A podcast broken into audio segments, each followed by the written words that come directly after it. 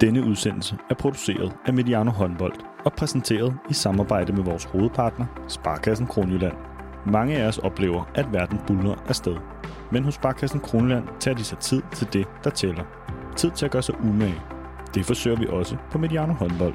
Sammen med Sparkassen Kronjylland tror vi på, at tiden vi investerer gør forskellen. Rigtig god fornøjelse.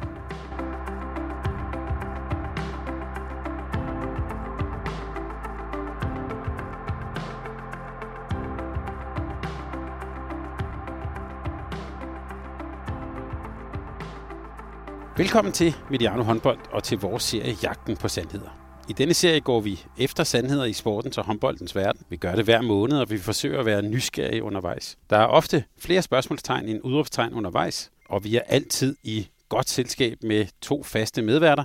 Peter Bredstorff Larsen, landstræner for Færøerne. Velkommen til, Peter. Tak skal du have. Vi har for, øh, ikke sidste gang, men forrige gang, talte vi faktisk om det her med, med fodbold og VM i Katar og sådan noget. Får du set noget fodbold? Ja, jeg ser nok ikke nok. Jeg har, jeg har lidt svært ved sådan lige at sådan for alvor hengive mig af forskellige årsager. Jeg har ikke helt begyndt at opslutte det nu, men jeg ser nogle vanvittige detaljer engang imellem, som jeg godt kunne tænke mig at have kunne selv. Så øh, en beskeden supporter. Vi har også vores øh, faste medvært, Henrik Mølgaard, med os. Velkommen til, Henrik. Tak. Du talte det, der vi talte om det her VM i Katar, om at invitere folk ind til varme popcorn og, og, og øl og sådan noget. Er det lykkedes for dig? Nej, det, det er det faktisk øh, ikke sådan for alvor. Det er jo fantastisk, at det kører hele, hele dagen, men, øh, men det er jo rent faktisk også øh, på det tidspunkt, hvor jeg skal præstere en lille smule. Øh, jeg kunne jo godt tænke mig, at, at det lå noget senere, når jeg har fået puttet børn og, og det lige. Øh, så jeg er, øh, jeg er jo en travl mand øh, indtil klokken 20 cirka. Øh, og der er der jo ikke så frygtelig meget tilbage. Men jeg får da se en lille smule. Øh, jeg prøver, prøver det bedste, jeg kan, øh, og sådan at lige at finde de få kampe, som jeg synes er vigtige. Øh, jeg har ikke fået set super meget af Japan og Costa Rica endnu, men, øh, men jeg har fået set et par af, af dem, jeg lige skal have et sidste glemt af. Øh, Leo Messi for eksempel. Og så kan vi måske sige, ja, sidste glemt af ham, så kan vi måske sige, at det der med en slutrunde i vintertiden, det ligger måske bedst til håndbolden. Absolut. Det, det er, jeg har ikke set mange dannebrugsflag ude på vejene, og sådan, øh, det Nej, det, lug, det lugter ikke helt af det samme. Nej, det nej, bestemt ikke. Med os i dag har vi også en særlig gæst, nemlig Steffen Wik. Velkommen til Mediano Håndbold, Steffen. Tak skal du have. Du er jo en, en af de store personligheder i dansk basketball faktisk, og som træner har du stået i spidsen for Skovbakken Bakken Bærs i over 600 kampe, har jeg læst mig til. Du har sikret holdet 12 danske mesterskaber, 6 pokaltitler. Du har ja, i 2021 indstillet trænerkarrieren, og nu er du direktør for Vejlberiskovhallen, og så er du faktisk også i Aarhus Byråd for Socialdemokratiet. En, en, øh, en mand med mange talenter. Du er jo blevet direktør for Vejlby Rigskovhallen. Det er jo en stor håndboldhal. Hvordan har håndbolden det egentlig i Aarhus, hvis vi lige starter der? Jeg synes at håndbolden har det fint. Der er selvfølgelig øh, plads til øh, forbedringer. Men jeg synes, at, at vækstlaget og grobunden er, er rigtig godt, og det kommer vi sikkert ind på senere, men jeg har et par idéer på, hvordan man øh, bagudrettet kunne have gjort det bedre, men stadig kan nå det. Og, øh, og Vejlby Rigskovhallen som håndboldhal, hvad, hvad for noget håndbold bliver der spillet derude nu? Bliver spillet mest basket. ah, men, men man kan jo sige, at det største problem med Vejlby Rigskovhallen er, at, at uh, hallen er, er 41 gange 21 meter, så uh, det kan godt gøre lidt ondt at, at blive skubbet over siden eller, eller ned i, uh, ned i endevæggen, så det bliver ikke på Mølgaards niveau, men øh, Peters niveau, det kunne man sagtens spille. og en, øh, kan man sige, en, en dejlig gryde, sådan som jeg husker den. Øhm, og Steffen, du er jo med her, fordi øh, øh, du må meget gerne give os lidt inspiration også for, for, for, for basketballens verden. Øh, vi skal nemlig i dag se på håndbolden som øh, event. Vi skal se, hvad håndbolden kan lære af de andre store indendørs øh, sportsgrene. Vi skal undre os, og vi gør. Vi har sådan to punkter på programmet. Dels så skal vi høre, hvad, vi, hvad I har undret jer over siden sidst. Vi skal høre, hvad Steffen undrer sig over i håndbolden.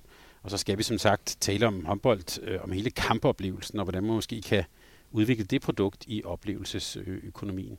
Vi har fra starten gjort det til en tradition, at vi indleder udsendelserne med en eller flere undringer, og nogle af de undringer, de bliver faktisk til udsendelser senere. Så lad mig starte med dig, Steffen. Hvad undrer du dig over ved håndbold? Jeg ved ikke, altså hvis jeg skal kigge på noget, jeg undrer mig over, så tror jeg historisk her i Aarhus, at man ikke øh, tidligere ligesom har claimet Sears Park og arenaen derude, og lige har, har lavet en, en manifestation af, at det herude, det er håndbold.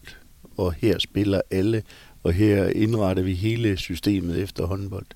Det, det tror jeg var en, øh, en ting, man måske skulle have været lidt hårdere øh, på at gå efter, og ligesom have, have sat foden ned og sagt, det her det er håndbold. Jeg synes, øh, nu har jeg jo arbejdet derude i 20 år, jeg synes, at, at det var næsten sådan, at håndboldholdet skulle snige sig til at få lov til at hænge et lille skilt op, om at man spillede håndbold her, ikke? Og damerne er ikke rigtig kommet ind, og herrerne er jo halvt forladt det nu, og øh, jeg synes, man, man, man mangler et eller andet sted, en arena, der bare siger, når det er Aarhus, så er det her. Men øh, der er der jo gode kræfter, der, der arbejder på, så det er jo nok min største bagudrettede forundring. Og hvad skyldes det? Altså, hvis vi ser tilbage i historien håndbold, det har vi også talt om mange gange her på kanalen. Altså, Aarhus er jo en kæmpe håndboldby. Hvad er der sket? Det tror jeg, at de to herrer derovre ved mere om. Men set, set udefra fra, fra min side, så er det jo øh, øh, et spørgsmål om, at man nok har været for, øh, for flinke på en eller anden måde, både over for omgivelserne, over for sponsorerne, over for kommunen. Øh, jeg synes, man skulle have, have, have smidt sin vægt lidt hårdere ind, øh, og simpelthen prøve at få hul igennem på at, at sige, at, at håndbold kan noget, og, og kære kommune, I, I kan faktisk bruge håndbolden, kære erhvervsliv, øh, meget stærkere, men, men det har jeg jo haft specielt med Peter mange snakker om, og, og det synes jeg har været utroligt konstruktivt at komme frem af, af det her. Det er jo sådan med idræt i Aarhus, at man har en tendens til at få lavet sådan et negativt øh, øh, øh, mind frame set, hvor at, ah, de vil ikke, og de vil ikke, og de kan ikke. Så, så hele sådan mindsetet bliver meget negativt, og det har jeg sådan på en eller anden måde, øh, det kan godt være, at jeg bliver slået ned, når jeg siger det her, men, men omvendt så synes jeg, det, det, det er det, jeg kan mærke nu med de snakke, jeg har haft med Peter og sådan nogle ting, at, at det, det er ved at vende til en sådan lidt mere positiv øh, mindset, hvor man ikke hele tiden øh, smager på, på hullerne i osten, men, men prøver at se, om man kan lave en, en god ost. Kan du genkende det, Peter? Hullerne i osten? Nå, jamen det, det gælder sgu nok mange af livets forhold, at vi er jo alt for gode til at snakke om alt det, der ikke fungerer, og har svært ved at få fokus på det, vi kan, og, og hvad vi kan styre og påvirke, så jeg der, tror jeg, er enig med Steffen i mange ting. Det gode er, som du var inde på også, øh, Thomas, at hvis vi lige skulle knytte en kommentar til den der Aarhus-historie, så er, øh, så er, som du også siger, Steffen, altså fundamentet og vækstlaget er enormt, og øh, potentialerne er store, så, men de skal jo aktiveres og realiseres, og det er jo så det, det der skal ske. Så, øh, så spiller vi lige over til Henrik her. Hvad har du, øh, du plejer at være god til at have undret over ting. Hvad har du undret over siden sidst? Jamen, det er jo heller ikke, fordi jeg ikke undrer mig over mange ting. Øh, og nu skal du ikke lyde, som om jeg ikke har lavet mit hjemmearbejde. Men, men jeg har jo også bemærket på, specielt på Twitter og sociale medier, øh, ligesom jeg, at, øh, at damernes fantastiske slutrunde er blevet øh, ofte dømt af lettere suspekte dommerpar øh, fra tvivlsomme håndboldnationer. Øh, og jeg er da helt med på, at de har da sikkert sendt de bedste, de havde. Men, men, men jeg forstår ikke, at når vores allerfineste, det er A-slutrunderne. Øh, jeg synes sagtens, at vi skal kan og skal bruge ungdomsslutrunderne til at uddanne de næste, øh, de næste dommerpar, vi sådan har. Men, men A-slutrunderne for damer og herrer, de skal simpelthen øh, dømmes af de allerbedste, vi har. Øh, herrenes slutrunde har jo, eller undskyld, øh, Champions League har ligget stille, mens, øh, mens damerne har været i gang. Øh, og det er selvfølgelig skubbet på grund af, på grund af VM i Katar, det skulle jo normalt øh, ligge nu. Øh, så det er jo ikke fordi, at, øh, at de her par ikke har været tilgængelige øh, og har været optaget af, af, af måske noget, som, øh, som vi rangerer højere. Øh, det eneste, der har været at skulle koncentrere sig om, det er jo sådan set de hjemlige ligaer. Øh, og der forstår jeg ikke, at vi ikke giver dem de, de allerdygtigste, sådan at det ikke skal være et tema, at, øh, at en semifinale skal dømmes af et par fra Bosnien, eller øh, hvad det nu kan være. Øh, det synes jeg har været ærgerligt, også fordi, at, øh, at der i for mange kampe har simpelthen Øh, det har ikke kun været, været på navn. Øh, indsatsen fra, fra dommerstanden har simpelthen været for, øh, for svingende. Og det var jo heller ikke sådan, at det ikke fik en betydning. Det gjorde det jo. Det, øh, det gjorde det desværre. Så er jeg glad for, at, øh, at damerne de klarede det så flot, som de gjorde. Jeg havde jo gerne set dem tage det sidste skridt, men, øh, men vi er tilbage, hvor damehåndbolden også hører til, nemlig i verdenstoppen.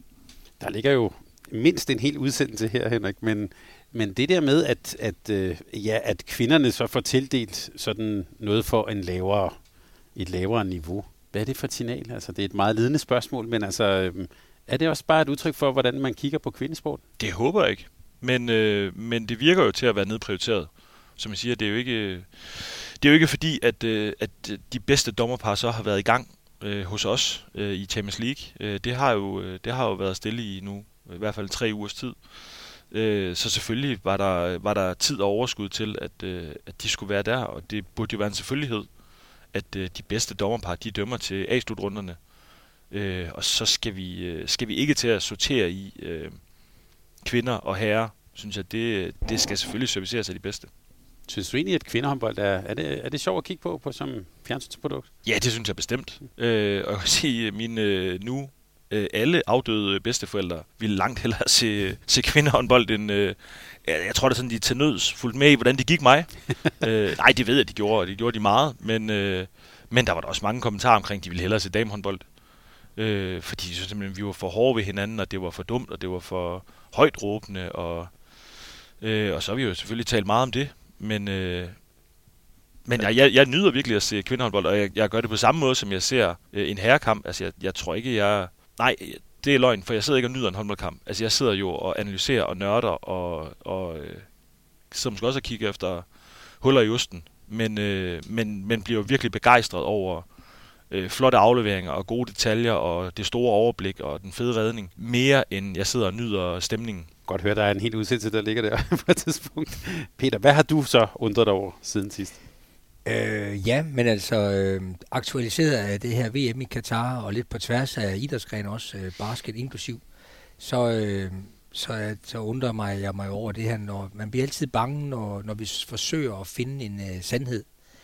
Og det gør man jo for eksempel, når man øh, forsøger at implementere VAR øh, i fodboldkampe. Og fodboldkampe er meget mere sårbare faktisk end basket, hvor man også har masser af challenge øh, og vi også har noget af det i håndbold. Men øh, fodbold er særligt sårbar, fordi der er så få opsigtsvækkende momenter, altså scoringer for eksempel.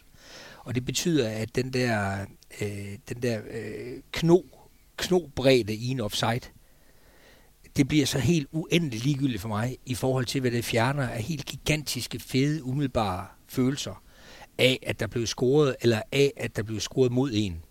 De følelser bliver fjernet, fordi alle trækker vejret dybt ind, og alle håber, så alle dem, der blev scoret imod, kan vide, om ikke der er en var. Og det vil sige, så fjerner du hele berettigelsen, sportens berettigelse. Nu er vi lidt tilbage til, til det, vi skal snakke om i dag, eventet. Altså det at gå ud og få den der teateroplevelse, den bliver jo fjernet, når man har den der konstante, overhængende trussel, at skidtet kan blive trukket tilbage. Så det er helt fejlslagen, at man forsøger via et var, øh, en var bil ude på parkeringspladsen og søge en eller anden form for sandhed. Det er at tage, det er at tage fuldstændig ideen væk fra sport i min verden. Og det betyder ikke, at man ikke kan bruge var til noget. Man skal bare tænke, hvad man bruger det til. Og det kunne for eksempel være, om bolden var over linjen. Det kunne jeg godt strække mig til at sige. Det giver god mening. Men det der med offside i de der helt sindssyge vinkler, øh, det er for mig fuldstændig absurd. Det undrer mig virkelig over. Og jeg tænker faktisk, at øh, basket og håndbold er faktisk en smule bedre stillet, fordi vi har så mange situationer, at vi kan bedre rumme det, at vi kan bedre tåle det. Fodbold, det er sæt med sårbart. Og hvis man har prøvet, som jeg har, at sidde på et stadion med 80.000 mennesker, og, og opleve, at noget bliver trukket tilbage, efter man har stået i jublet og kastet sin sidste øl ud over alle de andre, for at ville trække den tilbage. Det er helt håbløst. Så det er, det er øjeblikket store undren, og den er blevet aktualiseret ved det her VM, det jeg har set. Men det er vel en jagt på retfærdighed? Jamen det er jo jagt på det her program, jagten på sandhed. Ja. Og den findes ikke. Altså vi, det, sport er ikke en sandhed. Altså det er lige præcis, at der er noget imellem. Øh, altså der hele tiden er noget til diskussion. Og det skal, vi, det skal vi leve med. Altså det er præmissen. Det er det, der er sjovt. Det fjerner, det umiddelbart. Det er helt håbløst. Jeg bliver virkelig trist. Jeg bliver faktisk sur også. Hvordan er det i basket egentlig? Altså, jeg tænker også på NBA, som vi også skal tale om, og så alle de der kameraer, der er på en kamp og sådan noget. Hvordan bruger man det? Jamen, det bruger man øh, rigtig meget. Hvis vi lige tager det med kameraer først, så er et hvert NBA-stadion har 64 øh, fastmonterede øh, kameraer, som faktisk øh, kun til analysering af, af, af spillet. Det er ikke engang noget, der bliver brugt til broadcasting. Øh, det bruger de simpelthen til statistikker. Om du har driblet to gange og skudt, om du har driblet med højre hånd, eller du har grebet og skudt. Og, så, så øh, statistikker og, og kameraer bliver brugt rigtig meget. Og så har vi så det her med, med, med VAR i basketball og i NBA. Hvis det er, inden, hvis det er, hvis det er før de sidste to minutter af kampen, så trækker de sådan set bare pointene fra, hvis det var tre eller to, eller der var et eller andet. Så ligger de bare til og fra øh, i pauser og sådan nogle ting. Så kan træneren en gang i løbet af en kamp øh, challenge et eller andet kald. Men selvom han får ret, så har han mistet rettigheden til at, at, at kalde den senere. Og så inden for de sidste to minutter, der, der kigger de alt igennem, alt tvivlsomt, fordi de vil have den rette øh, afgørelse. Og der har øh, Peter jo ret i, i jagten på sandheden, der er så mange afbud så her, at man egentlig er, er vant til det. Nogle gange lidt for, for, for mood killing, som jeg kalder det. Altså det, det, det, det er lidt for voldsomt nogle gange. Men det er okay. Altså det er jo sådan i, i basketball, bare for at tage et eksempel. Når kampen er færdig, så skal dommerne gå direkte i boks sammen med, med kommissærerne, så kigger de hele kampen igennem for at kigge, hvad de har gjort øh, øh fejl og sådan noget. I den forbindelse, og sammen med NBA, der har man for eksempel øh, ryddet op i alle former for filmning, som jo var øh, noget af det, jeg hisser mig mest op af, når jeg så VM-fodbold for, for x antal år siden. Der. Jeg er simpelthen ved at blive vanvittig alt det film der. Ikke? Men, men der startede det jo med at give 5.000 i, i, i bøde, så fik du øh, 20.000 dollars, hvis du filmede. Altså en albu i brystet, og så tog du dig til hovedet.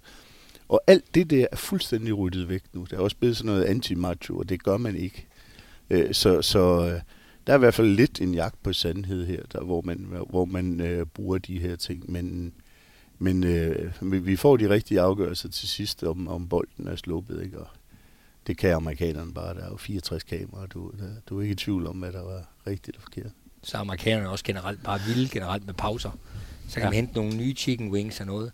Altså, det passer så godt til den amerikanske kultur med nogle solide pauser. Det har de i stort set alle deres sportsgrene. Du gider ikke stå i kø i, i kiosken ude af arenaen der.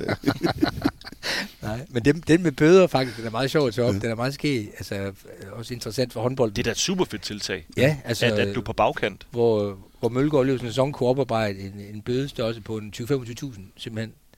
Øhm, Altså ved nogle af de holdkammerater. Nå, men det altså, i, i ting, vi ikke skal bede om. ja, det nemlig. synes jeg, da, det, ja. det er da fantastisk. Ja, nemlig.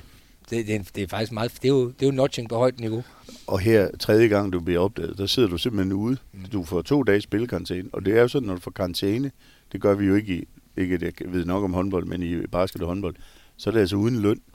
Nu ved jeg godt, at de går ikke bankerot, de her NBA-spillere, men, men, men, men du får simpelthen ikke løn, når du har karantæne. For at filme. For at filme, ja. Det er ret cool.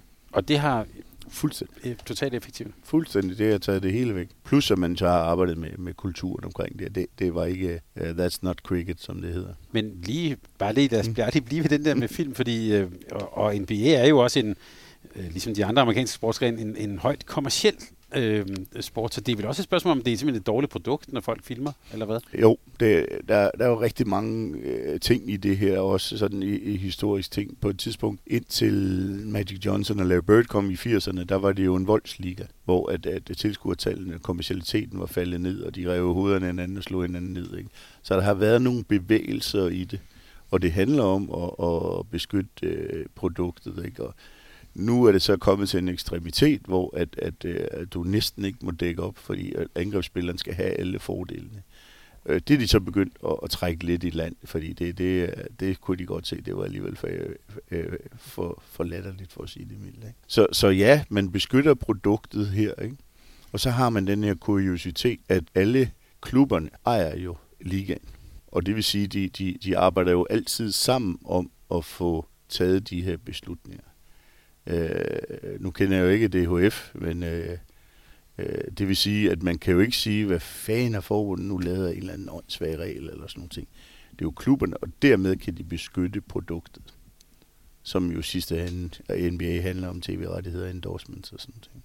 Men vi kan vel godt lave koblingen til håndbold. Der har vi også talt om det her med, at man indfører en masse regler for at gøre spillet mere seværdigt. Altså hvis man kigger på øh, håndboldkampe bare fra 90'erne. Altså, mere voldeligt, tror jeg vel godt, vi kan tillade os at kalde det. Er det ikke blevet, er det blevet en pænere sport? Ja, det er det helt sikkert. Det har da været et, et tema, at øh, ja, specielt det hjemmebane i Tyskland, og så, øh, og så når man skulle en tur til Balkan, at, øh, der, der var knorene jo bare tæppet til, og, øh, og så var der boksehandsker på. Øh, og så var det noget andet, når de så var på udebane, fordi så, så vidste de godt, at den gik ikke. Øh, det har jo fuldstændig ændret sig. Øh, så det, det har vi jo selvfølgelig også skulle tage et eller andet opgør med, hvad, hvad, hvad er det, vi vil være, og hvad er det for nogle typer, vi, vi rent faktisk gerne vil, vil bruge i vores sport. Ja, der er, som jeg kigger på Maradona i 80'erne, altså, der, hold kæft, de prøvede at smadre ham, ikke? Altså, han kunne altså hoppe højt. Din elskede Messi, han har bedre betingelser nu, end, han, end Maradona havde i 80'erne. Ja, det er der ingen tvivl om. Øh, der, ryger, der ryger flere gule og røde kort øh, på den del. Øh, jeg har da set ham blive sparket ned nogle gange. Det, det er ofte en, den, den sidste og for nogen eneste mulighed Øh, men det koster. Det koster mere nu, end, øh, end det gjorde i 90'erne, op gennem, øh, også op gennem nullerne. Jeg bliver nødt til at sige, jeg tror Maradona ville have fået en bøde eller to, bare for en enkelt lille film. Jeg, jeg har det på fornemmelsen, som jeg kan huske det. Jeg kan sige, at jeg har engang set uh, for nogle år siden uh, Messi spille i Barcelona, og de er jo meget pæne tilskuerne i, på uh, Camp Nou øh, sad ved siden af et ældre, eller sådan et middelalderen ægtepar, og de var helt stille, indtil der var en, der sparkede Messi ned, så rejste konen sig bare op og råbte, puta, puta, efter. det skulle ikke røre ved li- ved, ved lille nivmæld. Jeg har faktisk også en ting, som jeg har undret mig over øh, siden sidst, som jeg lige vil starte med, med, med dig, Henrik. Mens vi taler sammen her, har Aalborg håndbold tabt tre kampe i træk. Og så er der nogen, øh, straks nogen, der taler om krise. Det vil jeg sige, det undrer jeg mig over. Det er lidt som om, at, øh, at, I for, at nogen forventer, at øh, nu skal I vinde Champions League, og alt andet er dårligt. Er det sådan en typisk dansk ting? Nej, men nu går vi jo også selv og siger, at vi kunne godt tænke os at vinde Champions League. Jeg kan da også undre mig over, øh, hvordan, øh, hvordan vi har været for lette at, øh, sådan at blæse ud af kurs. Men når jeg kigger tilbage på de sidste fire og et halvt år, jeg har været tilbage, øh, så er det jo også kun gået op, op, op. Øh, så har der været en dårlig kamp, og så har vi... Øh, smidt øh, 10 mål på 10 minutter mod BSH i en enkelt kamp, og, øh, og, og vi har sådan siddet og kigget fuldstændig modløst på hinanden og tænkt, hvad i verden foregår der? Men kampen efter, så stod vi der jo igen. Det tror jeg er sundt, at, øh, at vi sådan lige får lov at, øh, at, at trygteste de der fine ord og begreber, vi sådan også øh, prøver at sætte på hinanden i sådan en opstart omkring øh, respekt for, for omgivelser og modstandere og øh, det hårde arbejde og stille krav til hinanden. Det har der ret beset ikke været brug for i, øh, i fire sæsoner. Øh, der er vi jo bare været gennem det hele, og så har vi tabt nogle finaler og det ene og det andet, men, men det hele har været godt. Øh, og nu får vi så lov at se, om, øh, om vi er dem, vi gerne vil være. Øh, og det tror jeg kun er sundt, og, øh, og det bliver en sjov øvelse. Øh, som sådan, øh, ja, rundkrigspædagog som mig, så, øh, så, øh, så glæder jeg mig faktisk til den her periode, fordi jeg tror på, at vi bliver et, øh, vi bliver et øh, federe hold af det her selvom, øh, selvom der også har været nogle, øh, nogle lange dage imellem. Men der er jo noget dansk over det der store forventninger og sådan noget. Så er der også nogen, der elsker lige at sige, nå, så var de så heller ikke bedre op i Aalborg. Ja, men jeg synes det egentlig, at øh, sådan generelt i sportsverdenen, øh, også lidt ud over håndboldens grænser, der er der, der er kæmpe opbakning om de initiativer og den ambitiøsitet, der har været i Aalborg håndbold øh, jo i rigtig mange år. Og øh, nu kender jeg også selv lidt til det nordjyske, og ved, at det er jo ikke et folkefærd, der bare spiser af hånden. Øh, så det tager jo også noget tid for nordjyder sådan at sige til hinanden, nå, den skulle god nok, stille og roligt, sige det ned på tanken. Nu kommer ham med nummer 24 med pandebånd også, og der er også nogen, der er rigtig gode i forvejen. Så øh, nu er den måske god nok, og når man så også selv øh, eksplicit siger, som Henrik siger, at man faktisk gerne vil vinde Champions League, jamen så er det klart, så sætter man sig jo også øh, hen øh, til evaluering af omgivelserne. Og det synes jeg da ikke, der er noget forkert i eller noget mærkeligt i, at folk så øh, stusser over, at de tager til øh, almindelige danske hold, og også et udlandsk i ny og næ. Øhm, øh, så jeg tror da egentlig, at alt er godt. Øh, det ændrer jo ikke på målsætningerne og på ambitiøsiteten. Det er bare nogle bump på vejen, og, øh, og det synes jeg ikke, der er noget mærkeligt i. Det kan jo være, at I ser tilbage sidst på sæsonen og, og er lykkelig for den periode, der har været. Ja, ja, så griner vi sikkert af det. Jeg, jeg, vil, jeg, jeg, jeg vil så egentlig sige, at øh, jeg, jeg oplever ikke, at, øh, at, at det er specielt dansk, det her med at skal tryne øh, dem, der gerne vil noget. Jeg tror, der er, jeg tror, der er en eller anden sandhed i, at, øh, at vi har måske været så dygtige og har vundet så meget de sidste år, at øh, folk godt respekterer, hvor dygtige vi har været. Det kunne også være fedt, hvis der var andre, der vandt. Øh, og det er jo så, det er jo så øh, vores opgave at, øh, Og, det er Og jo bare- faktisk, og bare vinde videre, Det er jo faktisk så voldsomt, at, at, at folk glemmer, at det var GOG, der vandt sidste år. Midt i det hele. Og også ligger rigtig lun nummer et lige nu. Det glemmer man jo helt. Så, øh, så, så GOG, de, øh, de, er under, de er under radaren på en eller anden mærkelig måde i det her. Jeg tror, du rettede mig i vores første udsendelse, hvor du lige sagde, at det var jo ikke GOG, der blev mester. Nå ja. Nå ja. Og det er kun for at drille Mølgaard lidt. Nu er jeg jo heldigvis øh, ældst her, så jeg har jo mest erfaring. Jeg har godt nok aldrig prøvet at tabe tre kampe i træk i min kar- min trænerkarriere. Så, men men mit, mit tip og min, den, øh, nu er jo jagten på sandhed, og den endegyldige sandhed her, det er jo, når man øh, har en lille krise eller spiller er dårligt, så kan man kode det alt sammen ned til, at man skal bare spille hurtigere. Der skal bare mere knald på. Så retter alle tingene sig op. Selvfølgelig skal man snakke om det og køre video og lave øh, rundbordspædagogik og sådan nogle ting.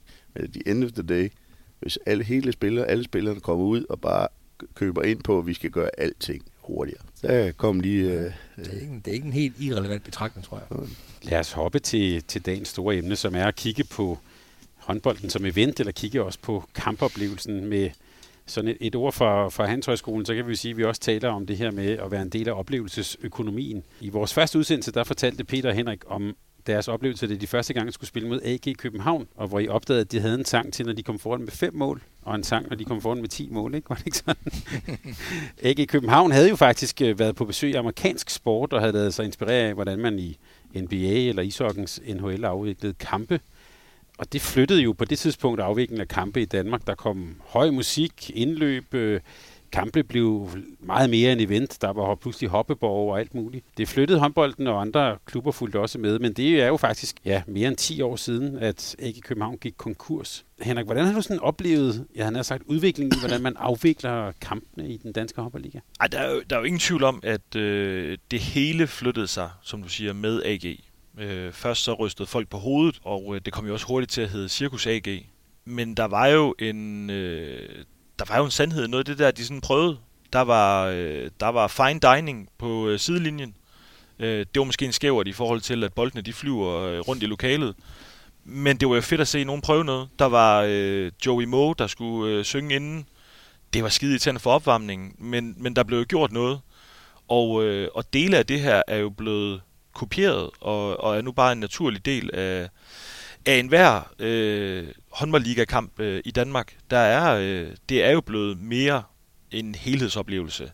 Der skal være noget inden med, som du siger, med, med hoppeborger, konkurrencer og samarbejdspartnere, som, øh, som måske har taget nogle stande med og gerne vil vise noget frem og, øh, og konkurrencer.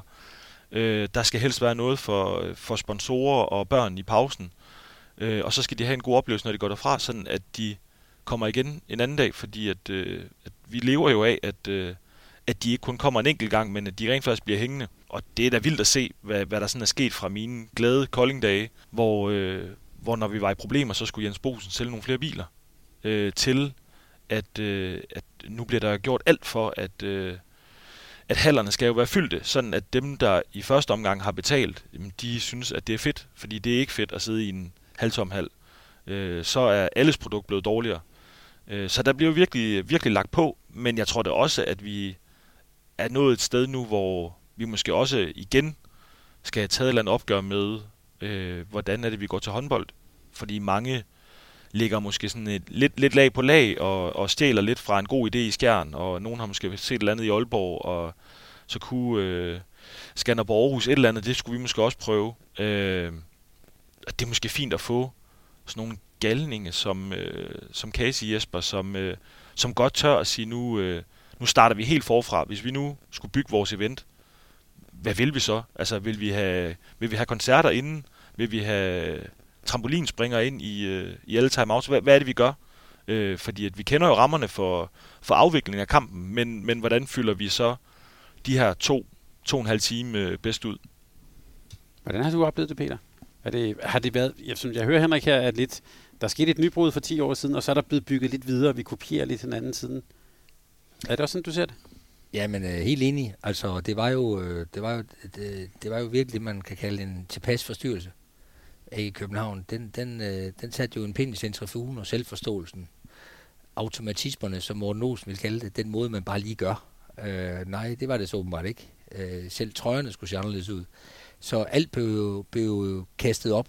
Og det, der sker i sådan en sammenhæng, det er, at vi mennesker, vi så får lejlighed til at sætte os ned og gentænke den måde, vi selv driver det på. Og det øh, animerede, motiverede og inspirerede jo sindssygt mange til at gøre en masse til gode ting. Så, så, øh, så hvad synes jeg? Jamen, jeg synes jo, at øh, vi er kommet øh, meget langt, og, øh, og, og meget længere, end vi var. Øh, og jeg, jeg er meget på linje med, med Henrik i, at... Øh, og det er også, fordi jeg selv har fulgt amerikansk sport meget, og også været på besøg i alle idrætsgrene derovre flere gange, og og jeg kan jo godt se, at øh, jamen, vi er jo kun et, øh, vi er jo kun et lille stykke vej. Og øh, vi skal i øvrigt også vende både spillere og træner og alle mulige andre til at forstå, at vi lever af opmærksomhed, og at folk har en fest, og jeg synes, det er sjovt at være til sport. Og i det, der er der garanteret masser af nye fede ting, der kan ske de kommende år for at gøre det endnu federe, fordi vi har jo vi har nogle rigtig fine udgangspunkter og nogle, øh, og nogle fine muligheder. Men så lad os vende os mod Stiften her. Nu nævnte jeg NBA som en inspirationskilde. Jeg, jeg ved jo, at der er rigtig mange danske tophåndboldspillere, jo, som også er meget glade for basketball. Hvis vi sådan kigger sådan over en bred kamp, hvad er det, vi kan i håndboldsporten lade os inspirere af der? Jeg kan jo kun sige nogle ting. Jeg kan jo ikke, øh, det har håndbold mere bedre styr på end mig, men, men øh, de ting, som jeg synes kunne være interessante, der vil jeg lige starte et andet sted vi er i gang med, og vi har fået nogle fondsmidler øh, af Pep Møller og nogle andre, så vi er ved at bygge en, en stor uh, street øh, område oppe i Valborgskovhallen, øh, hvor at der kommer en masse basket og en masse fodbold, og det har vi en lille smule svært ved at, at, at, at graspe, hvordan vi laver noget street håndbold. Det er sådan et eksempel. Men det, det der egentlig er mit eksempel her, det var, at når vi så er ude og snakke med de unge mennesker, så har de sagt til mig, øh, kommer jeg som stenaldermand, så siger de til lige meget hvad du gør, så skal du sørge for, at det er Instagram-venligt. Okay. Grammar, grammable. Exactly. Og, og så tænker jeg bare, jamen, oh, der skal jeg lige vende øh, kajakken der, ikke? Hvor at jeg tænker, at vi skal have nogle fede faciliteter, solen skal stå rigtigt og sådan noget. Ja, ja, jeg siger det så.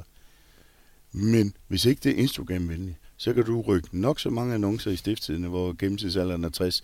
Du kan gøre nok så meget sådan, så sådan, du får aldrig den hype og den publicity. Så, så det har NBA jo forstået, hvis vi skal komme tilbage. Og der er en af de store, det er jo det her med, som alle virksomheder, også her hvor vi er, at, at det her begreb big data, hvordan får man kapitaliseret på det? Øh, hvordan får man samlet alle de her ting? Øh, så det tror jeg er, er, er den, den, den største ting, som NBA kan i øjeblikket. Det er, at de kan samle øh, en masse data. Så hver gang kunden er, er på, så bliver der tilbudt andre ting, der bliver fuldt op, der bliver gjort opmærksom. Øh, det bliver bare foldet ud. Øh, så vil jeg sige, sådan den, den anden ting, som jeg tror er, er rigtig vigtig for, for elitesport i øjeblikket, og som de også er stærke til i NBA, og det kan vi se med vores eget lokale fodboldhold, hvordan de er steget i antal tilskuere. Og vi kan se det i Bangladesh, der nu ligger på omkring 1800, der kan ikke være flere i halen. Det er, at de tematiserer alle kampe. Det er ligesom det sidste nye, jeg kan se. Det vil sige, så er det studenterdag, så er det Legends dag, så er det øh, øh personaleforeningsdag. Altså, det der med at tematisere nogle ting, som, som går igen, så kaster vi med bamser og som vi har lært af, af ishockey og sådan nogle ting. Det giver simpelthen så mange ting. Så det er det sidste. Øh, jeg har jo selv øh, børn, der spiller håndbold, og jeg elsker at se håndbold. Hvis der er én ting, jeg kunne tænke mig at lave om, så er det det der øh, passivt spil og nøl. Der kunne jeg godt tænke mig at lige aflevere 24 sekunders uret eller et eller andet, sådan så vi kan... Øh, så kan det godt være, at Peter kommer ud af sine følelser, og der bliver lidt for meget varm, vi tæller ned. Men den kunne jeg godt tænke mig øh, at, og, få hævet ned. For der sidder man som tilskuer øh, og som sportsinteresseret og, og kan ikke følge med på de her øh, fire afleveringer, eller hvorfor er det ikke fire afleveringer nu, og hvor lang tid er der gået, og armen er oppe, og det, det er sådan et forvirringselement øh, for en, der immer væk øh, også har spillet håndbold og sådan noget ting. Øh, jeg ved ikke, det, det du mente, men det kunne jeg ikke lige lade være at komme ud gennem sidebenet. Det, og den, den giver i øvrigt det kan jeg jo se. Træner, assistenttræner, bænken og spiller og alt det der. Nøl, det vi, eller jeg ved ikke, om det hedder nøl mere. Det er altså noget, der kan få dem alle sammen op i det røde felt. Og vi er nogen, der stadig kalder det nøl. Ja. Men grammable, godt udtryk. Der, har håndbolden vel øh, et efterslæb, havde han sagt. Ja, det, øh, det kan du da roligt sige.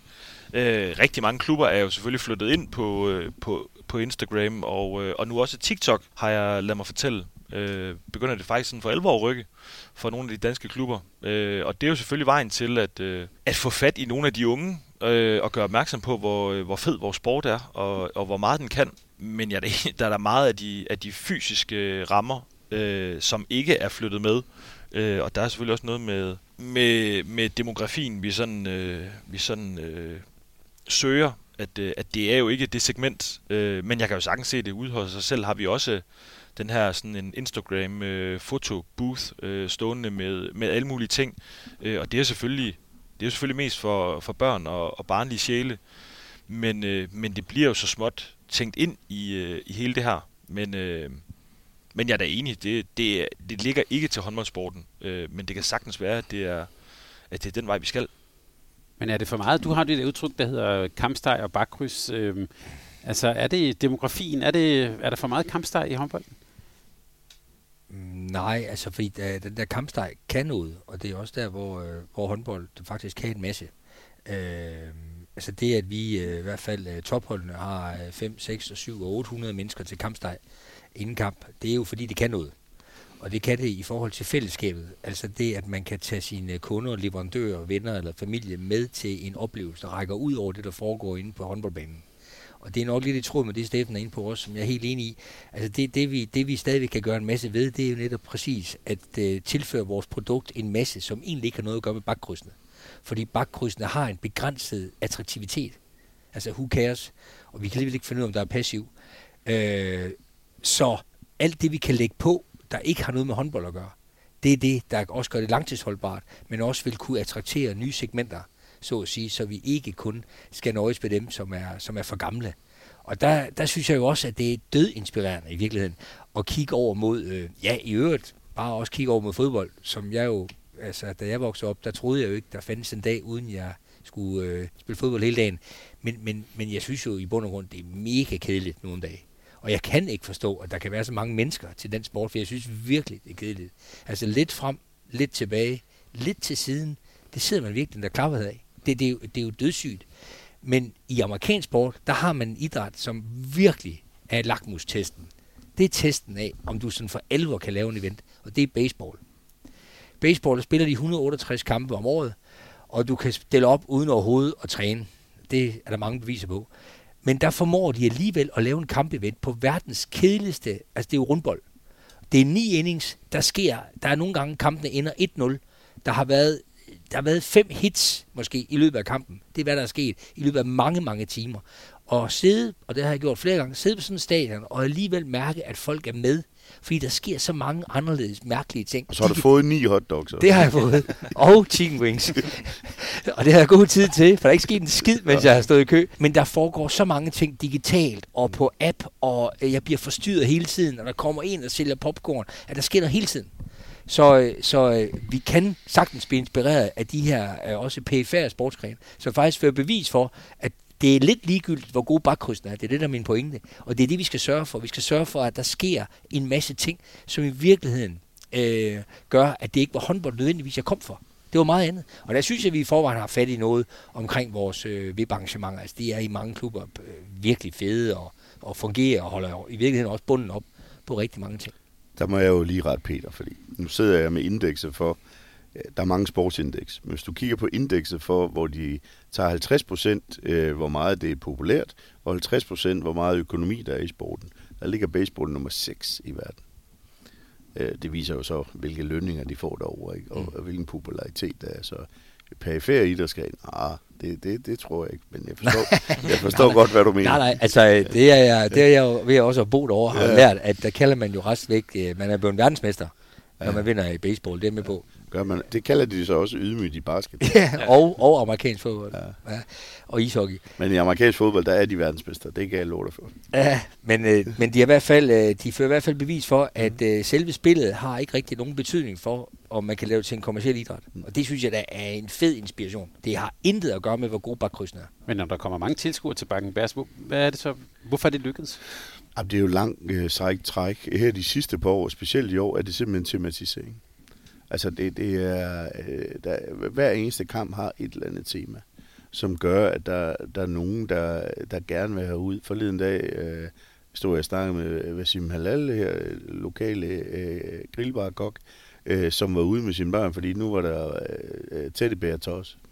Altså, øh, andre gange, så var der øh, internationale studerende, fordi de havde studenterbar deroppe, ikke? Og det blev simpelthen lagt ned. Altså, det, de, de festede jo hele dagen og sådan nogle ting, ikke? Så, ja, det hænger sammen lidt med det der, og så lidt, at vi har sådan en stejl gryde, så vi, vi kan få rigtig god intimitet og, og, og, og gang i den, ikke? hvor at arenaen, det, det, det er en svær skal, fordi den er så flad, man skal være rigtig mange mennesker med det, før der er, så der er også nogle ting, der gør det lidt lettere.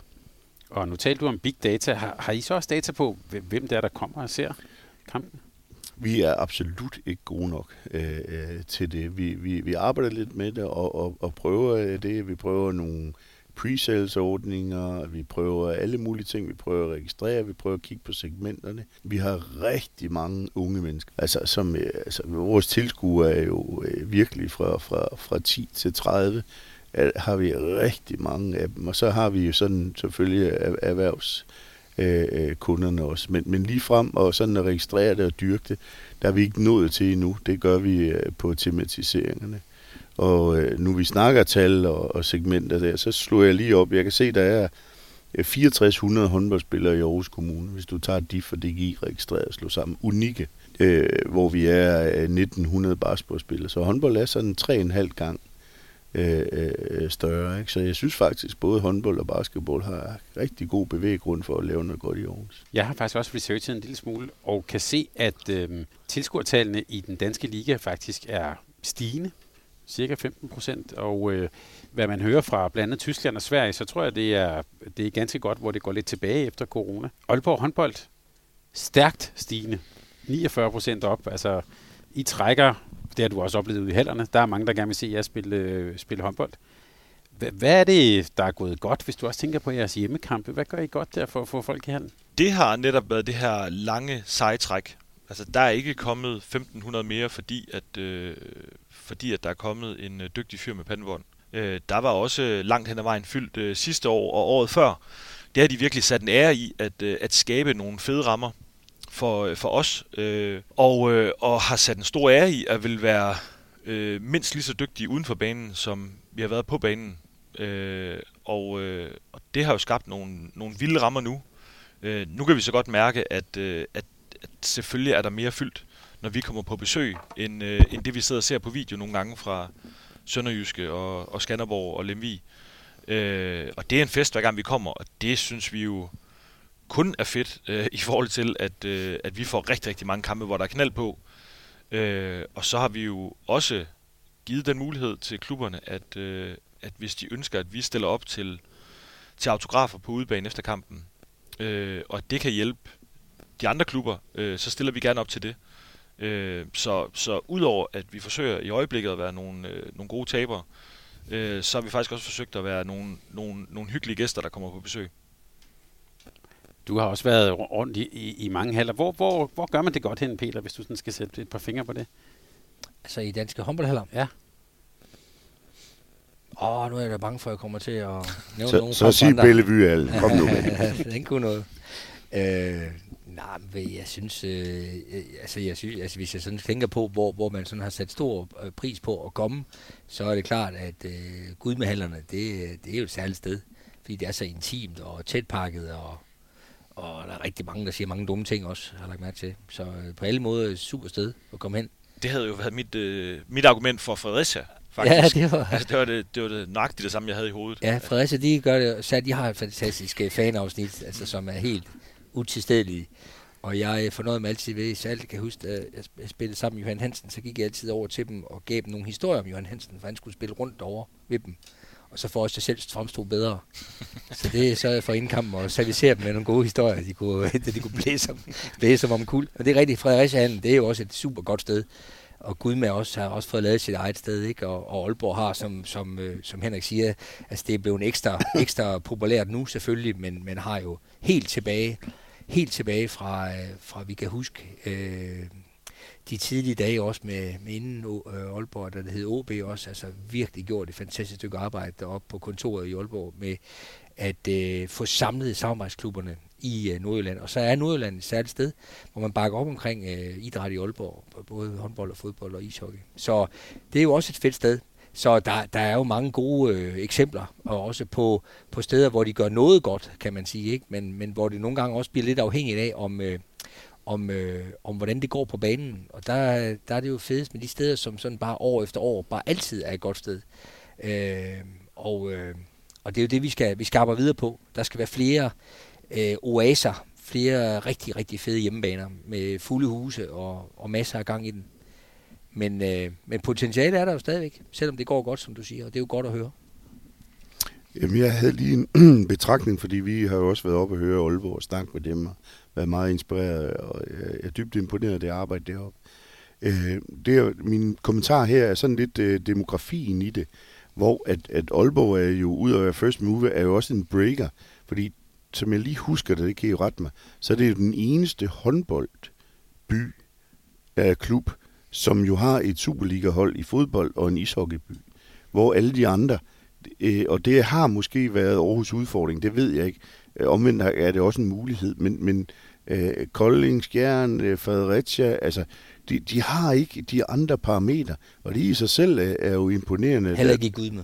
Nej, Øh, men, men, men og der kommer så en anden diskussion om over på Djævløen over i København, at det måske er halter lidt efter, ikke? Men, men, men det er jo det, der gør det endnu mere uh, imponerende i Aalborg. Der er en ting, jeg altid har haft med, med Aalborg og Nordjylland, det er, at de er så ikke så glade for kvindeidræt deroppe, må jeg så sige i hvert fald. Så det, der er lidt langt til, til, til eliten deroppe, det er altid undrer mig. Men, men, men det er jo imponerende, at de kan, kan begå sig i det spil, fordi det, det er der jo ikke mange af de andre, der kan. Jeg ved ikke, om der er andre håndbold i ligaen, der har Superliga-hold eller ishockey-hold. Ah, Silkeborg vil jeg nok påstå, at de, der er et fodboldhold også, ikke? Jo, det er rigtigt. Ja, uden så stemmer. Ja, Odense Damer. Ja. Men uh, du har da, du har da du har ret i din uh, credit. Ja. Altså spiller de også basket i Svendborg jo, men... Øh, men Jo, jo, men nu, nu, var det jo nu var det Superliga og, og ishockey og det der. Ja. Men jeg tror, jeg tror, det vil jeg også, det vil jeg også godt, den har jo også noget af det at gøre med, med Aarhus. Det er ikke fordi, den skal have det. Men, men for mig, der er det jo, der er det jo, det har altid været absurd at, at tænke den tanke, at fordi det er en storby, så kan det ikke lade sig gøre. Præcis. Det, det, er to, det er tit nogle gange det, man hører. Nej, men så kan man ikke det. Nu, man kan ikke noget i Aarhus, fordi der er AGF. Øh, ja. Men hvad vil du helst? Vil du helst have 6.800 indbyggere i Skjern og gøre det rigtig godt, eller vil du være øh, 350.000 i Stor Aarhus sammen med en fodboldklub? Altså, det er absurd for mig. Så selvfølgelig er der en vej, men det kræver jo, at der er nogle mennesker, der driver tingene, og det er jo det, man i allerhøjeste grad har set i Aalborg. Øh, personificeret først og fremmest Jan Larsen, men også andre gode folk, Thomas Christensen på kontoret også med siden, Ruder Kongen og Knægt. Så, så det kræver jo også nogle kræfter, der arbejder på det, fordi potentialerne er jo til stede, selvfølgelig er det. Men er, lad, så lad os bare tage vintersportsgrenene. Håndbold, ishockey, basketball. Er de hinandens konkurrenter? Ja, på et eller andet niveau er de jo omkring sponsorer og sådan nogle ting. Men omvendt kan de også være med til at sætte en eller anden uh, framing uh, for en by og for, for en interesse. Det, det synes jeg. Nu har jeg lige en forundring, jeg glemt. Jeg har jo altid plæderet for at, at, at prikke til, om ikke håndbold snart skal i gang med slutspil. 1 mod 8, 2 mod 7, 3 mod 6. Jeg kan jo ikke forstå, at hver eneste kamp i slutspillet ikke betyder noget. Øh, og der får jeg jo tit det sådan, så griner vi lidt af det og, og diskuterer det og sådan nogle ting. Men jeg kan jo mærke for, for basketball, når du kommer ud i de her kamp 4, kamp 5, kamp 6, kamp 7, det hele, det sidder spillerne, alt. Og men det der med at møde sammenhold flere gange, der er jo en årsag til, at amerikanerne gør det. Lad mig, lad mig sige det øh, på den måde også. Altså, det har altid undret mig.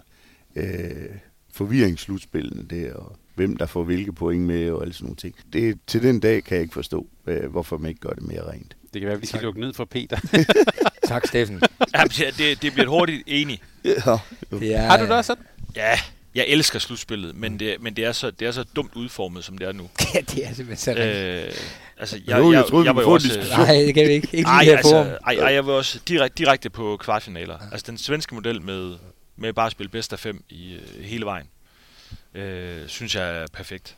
Vi sad jo også og var totalt indebrændt over, hvorfor måtte vi ikke se fem kampe af Aalborg Ja. ja. UG? Jamen, det er, det Eller er, hvor mange det nu skulle være. Ja, men don't get me started. Men Altså, husk det lige, der er penge i det. det er, jo- Altså, altså, Jamen, det, det er oven i det, oven i det, det, er jo, det, det gør jo så næs, at vi, øh, at vi netop lige præcis, lad os bare tage eksempel Aalborg GOG sidste år med, med, to, med to kampe. Fantastisk håndbold.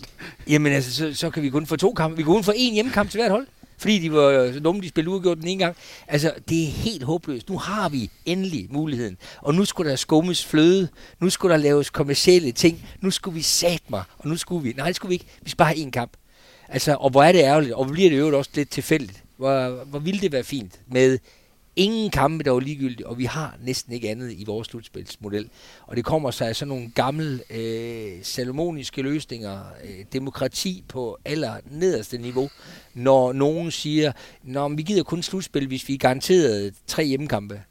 Jamen, hvorfor skal du have tre hjemmekampe, når du allerede efter kamp 1 er ude, altså i tabellen? Så de næste to hjemmekampe, der er ikke nogen, der gider komme og se. Og du bliver lige pludselig også nu afhængig af, om nogen nede i Sønderjyske gad at spille mod Aalborg, eller Aalborg gad at spille mod Sønderjyske. Det kunne betyde noget godt for, for nogle andre. Alle de der ting der, som også Steffen var inde på. Det er håbløst. Så selvfølgelig, så mange kampe som muligt. Gerne bedste syv fra starten af.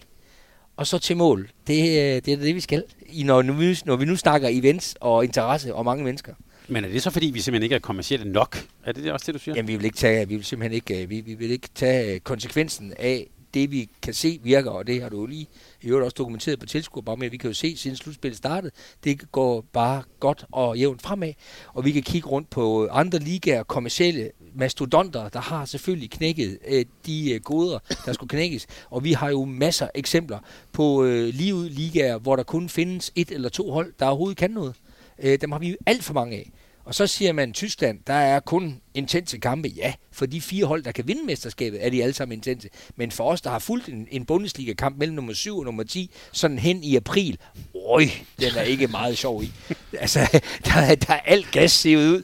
Så øh, nej, men altså, den, den snak, den er, jo, den er jo taget mange gange, og heldigvis så, så er vi, har vi da trods alt slutspil, men øh, jeg, kunne da, jeg, jeg ved faktisk lige nu, at i divisionsforeningen er der nu... Øh, øh, gang i et øh, kommissorium på, på flere områder, men også øh, struktur. Øh, jeg kunne frygte, at øh, der kom nogle ligespil, livsturneringsfolk ind i det udvalg, men øh, ellers så tænker jeg, det er en, er en kanon mulighed for at udvikle det produkt, der i forvejen er godt.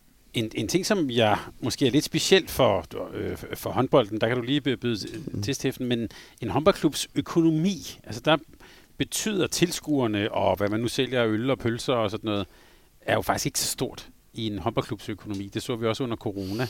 Øh, altså, det gjorde faktisk ikke så meget, at der ikke var nogen tilskuere, men det gør jo noget for oplevelsen. Ja, men jeg, jeg er ikke helt enig i det. Fordi det har vi jo siddet og kigget på rigtig meget. Og det er jo bare sådan, hvis vi skal blive i Circus AG-termologien, du, det er meget vanskeligt at skille gynger og karuseller ad. Selvfølgelig får du rigtig meget på karusellerne med rigtig mange sponsorer.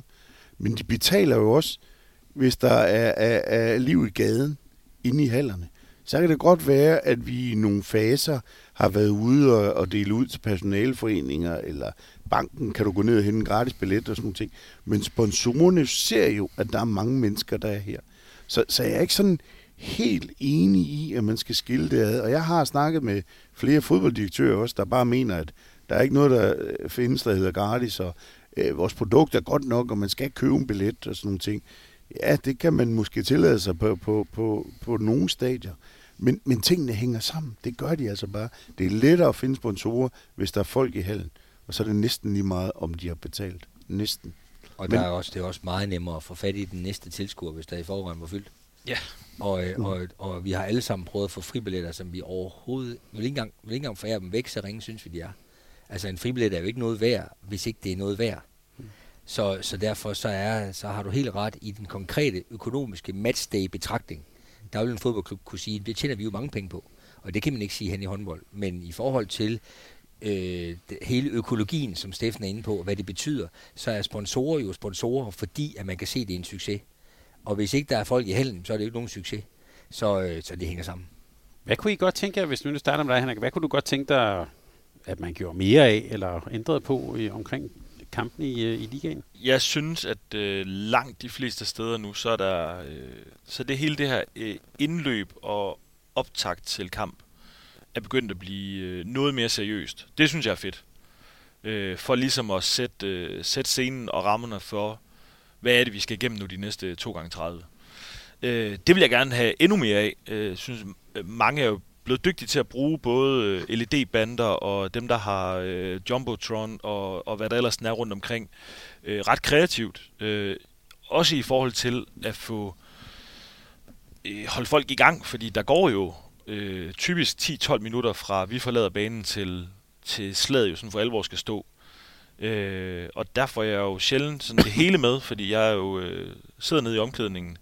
Men de sidste 5 minutter er de jo blevet dygtige til sådan at få hallen til egentlig at koge, og nu er det nu. Og det, det synes jeg er en fed vej, og det håber jeg, at, øh, at endnu flere vil, vil dyrke, og ikke bare sige, nu, nu skal vi have vores hold på banen.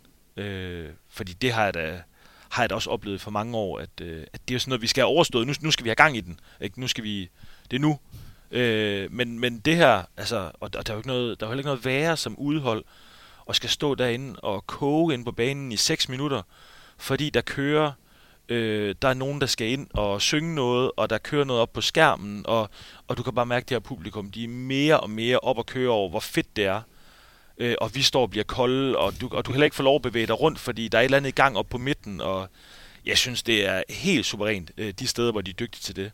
Flensborg, Kiel, er noget af det mest rædderlige at være, at være i, fordi den kører så lang tid, og de elsker det. Øh, og så når man tror, det ikke kan blive vildere, så kommer det der dumme bothorn fra, øh, fra den der kilbåd, og så selvantænder det dernede. Har I ikke selv fået den til Aalborg, faktisk? Nej, vi har jo lufthavnen. Når det er lufthavn, Ja, ja. ja, det vi har- minder mig lige om det. Ja, ja, ja. ja. Nej, men vi, Ja. ja. vi prøver jo. Altså, Ja. vi stjæler også med arme ja, og ben, ja, ikke? selvfølgelig. Og De det- rider på ryggen af nogle andre. Ja, lige præcis. Og det, det synes jeg er, altså, det er voldsomt fedt, fordi så, så skal vi ikke til sådan at have det, have det skubbet i gang, og det er ikke den første udvisning eller forkerte dommerkendelser, der gør, at nå, så skal vi også i gang derude, og øh, nu har vi fået sat os. Altså, folk er tændt fra start af. Øh, det er en, en meget, meget lille ting, øh, som jo ikke har noget med hoppeborg og hvad der foregår inden, øh, men som gør, at, øh, at vi er sådan allerede lige op på firen, inden øh, der egentlig er blevet lavet mål endnu. Øh, det, synes, det synes jeg er ret væsentligt for, øh, for hvor fed en oplevelse sådan en håndboldkamp egentlig kan blive. Hvis jeg skulle komme med et eller andet øh, bare vanvittigt, som måske kunne, kunne, kunne overvejes lidt i, i håndbold, så er det jo det her helt klassiske med at have en, et, øh, en to-målstreg, hvor man har man 3 meter, så har man 5 meter. Og hvis man skruer det udefra, så får man, eller hvor det nu passer ind med fysiologien og sådan nogle ting. Bare som sådan en tankeeksperiment. Det, det er den ene ting. Det gør jo måske også, hvis man kan ramme den, at man kan få få, få øh, gjort lidt mere plads til stregen. Fordi nu bliver man nødt til at gå helt ud til ham, der måske kan klappe den ind til, til to mål. Men det ved jeg godt. Det kommer ikke til at ske, mens jeg øh, lever. Så, så to andre ting, jeg synes, der kunne være interessant, det er, at i amerikansk sport har de en fantastisk evne til at få folk tæt på. Og der, det hader jeg fra min egen sport i basketball, hvor vi internationalt i FIBA, der skal være to meter til sidelinjen. Og i håndbold har I vel også en eller anden, hvor vi skal have tilskuerne langt væk. Der har det sådan lidt, Jamen hvorfor? Altså, ja, jamen, det er sikkert noget med spillernes sikkerhed og sådan noget ting. Jamen, hvis jeg der har set NBA en gang imellem, altså Jack Nicholson, han sidder jo faktisk lige ved siden af træneren, altså det, det, det er jo helt det er jo helt bizart, men det giver sådan et eller andet øh, tæthed her. Ikke? Og så det sidste her, nu har jeg ikke, jeg har ikke lige set det i håndbold, men det tilskuerne også kan lide, det er sådan en hustleboard, hvor at man måske et eller andet sted, hvis man har stjålet den tre gange i forsvaret, så bliver det markeret. Øh, eller hvis man laver et eller andet, så udløser det et eller andet. Ikke? Det kunne også øh, animere dem, der er rigtig dygtige til at dække op, hvis man har blokeret nogle skud, eller man har trukket en angrebsfejl, eller et eller andet, at man så får, så er der et eller andet, der lyser, og så får man øh, flere hustle-ting. Det giver også en fed stemning i hallen og en intensitet, og i øvrigt øh, processerer lidt det sportslige at man bliver belønnet for at lave nogle fede sportslige ting, så kan man så definere i håndbold, hvad det kunne være. Men, men det giver lidt. Øh, og jeg ved, øh, de steder, vi har været i USA, hvor, hvor forsvaret ligesom kommer derop en gang imellem med rebounds og blocks og sådan noget ting, det synes de spillerne er vildt fedt, fordi så er der fokus på deres, på deres håndværk. Sejt. Fed idé. Der er ingen tvivl om det med at at være tæt på, det, er, det har en kæmpe betydning. Øh, og det kan man sagtens faktisk i nogle halder godt tænke lidt over, fordi der har man mulighed for at regulere det lidt. Øh, selv har haft glæde af Silkeborg og af Jysk Arena i mange år. Det, det, det var en rigtig fed hjemmebane, netop på grund af, af nærheden. Ikke? Men der, hvor jeg synes, at vi, øh, at vi virkelig har et indsatsområde, som jeg faktisk øh, tror, vi kan gøre noget ved, det er det, som er lykkes nogen, nogen steder i en vist omfang på Balkan og i Skjern særligt, øh, har man, har man lykkes. Og faktisk hen i den nyslåede Aarhus HC-klub, der er det selv i Ydby første hun lykkedes at få øh, stablet et øh, fanafsnit op på en på mellem 75 og 100 unge mennesker, som øh, går berserk, det hedder det sorte hjørne, og de bliver da godt nok bespist med en burger og en kold sodavand for at møde op, men fred med det, så de skal bare komme. Men Ikke de- bespist, bestukket. ja, det er også det, jeg mente. Bestukket. Men, øh, men det, det synes jeg, jeg, jeg faktisk, øh, det har jeg faktisk øh, glædet mig noget over, fordi jeg er sikker på, at det faktisk er det bedste fanafsnit, der har været i Aarhus, øh, siden jeg kan huske. Øh, og, og helt, øh, altså, så altså, det er virkelig gode mennesker, der har aktiveret det her, og sat det i system med nogle ambassadører og, og noget. Og, øh, og det er jo virkelig fedt, at det kan lade sig gøre i en tid, hvor vi i selv, altså vi er ikke specielt dygtige til bakkryds lige nu, men, men er faktisk meget bedre til det der fanafsnit. Og når jeg så tænker ind i ligaen og kigger rundt omkring, så sidder der jo mange, øh, der sidder mange øh, fans, så at sige, eller i hvert fald øh, hjemmetilskuere. Men øh, jeg er sikker på, at vi faktisk godt kunne øh, få aktiveret nogle fede fanafsnit rundt omkring, hvis man for alvor fra klubbernes side sat fokus på det. Øh, vi ser jo hen i fodboldklubberne, hvordan det lykkes dem. Og der tror jeg faktisk også, at der kan skabes noget, nogle communities, som ja, i øvrigt har noget grammable over sig, men, men også kan skabe et fællesskab, som ikke har noget at gøre med, hvordan det går ind på banen, eller hvordan man spiller. Det er simpelthen bare et spørgsmål, om det er super fedt at være en del af. Og så går de jo berserk. Altså, øh, det kunne jeg faktisk se for mig. Det kunne der gøres noget ved.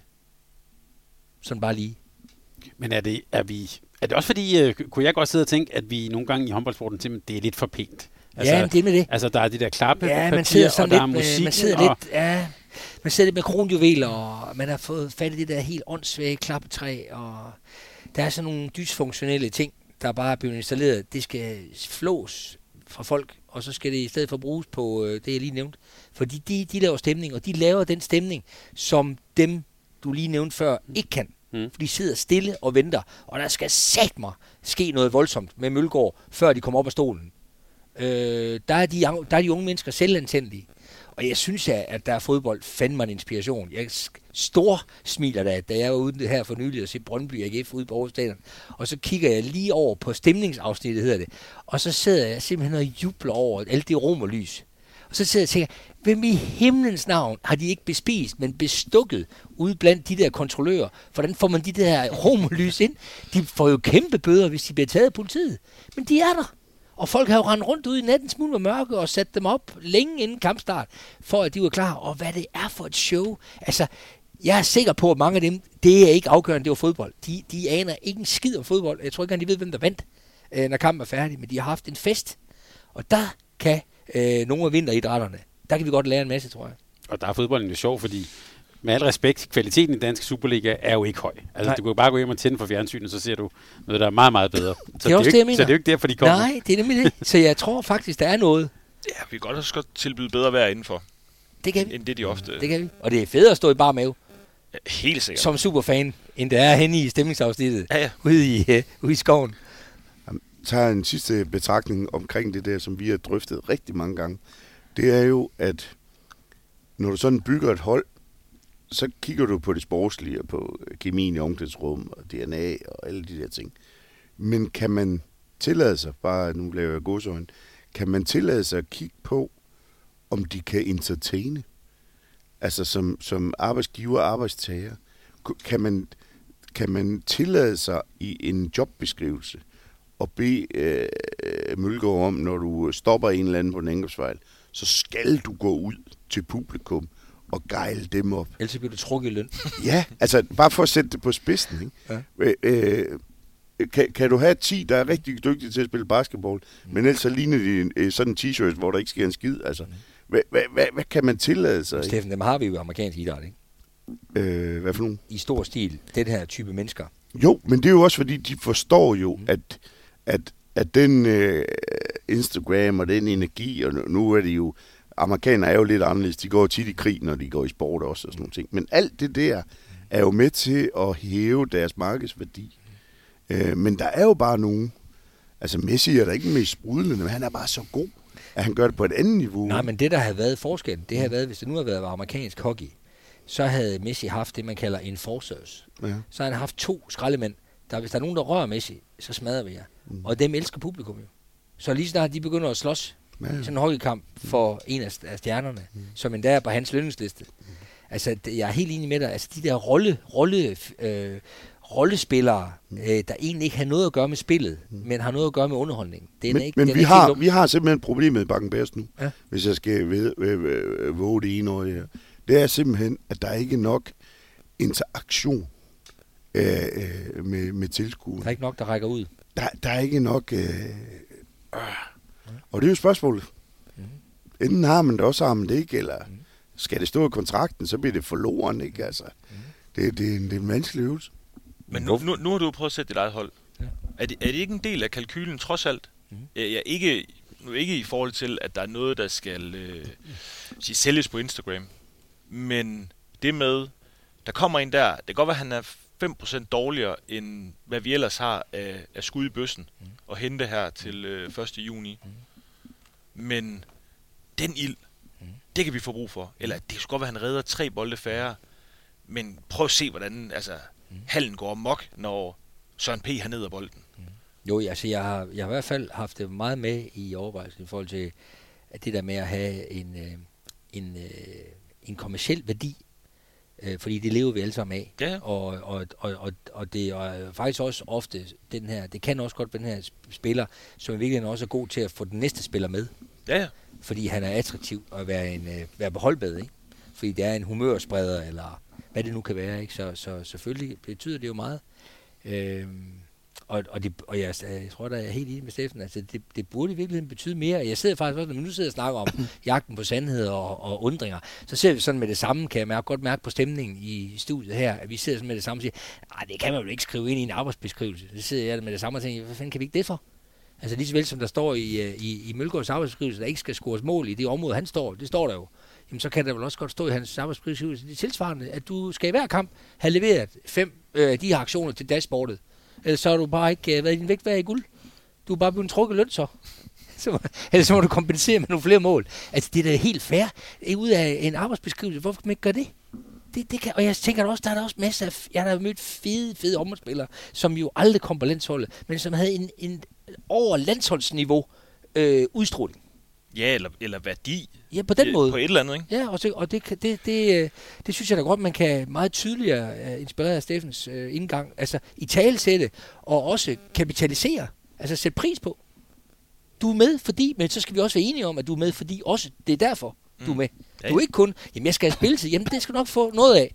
Men du skal her, der skal du virkelig skubbe noget ind i foretagendet. Her Og- kan du bidrage. Og i vores, vores verden er reglerne jo bare lidt for komplicerede. Jeg hader alle de afbrydelser.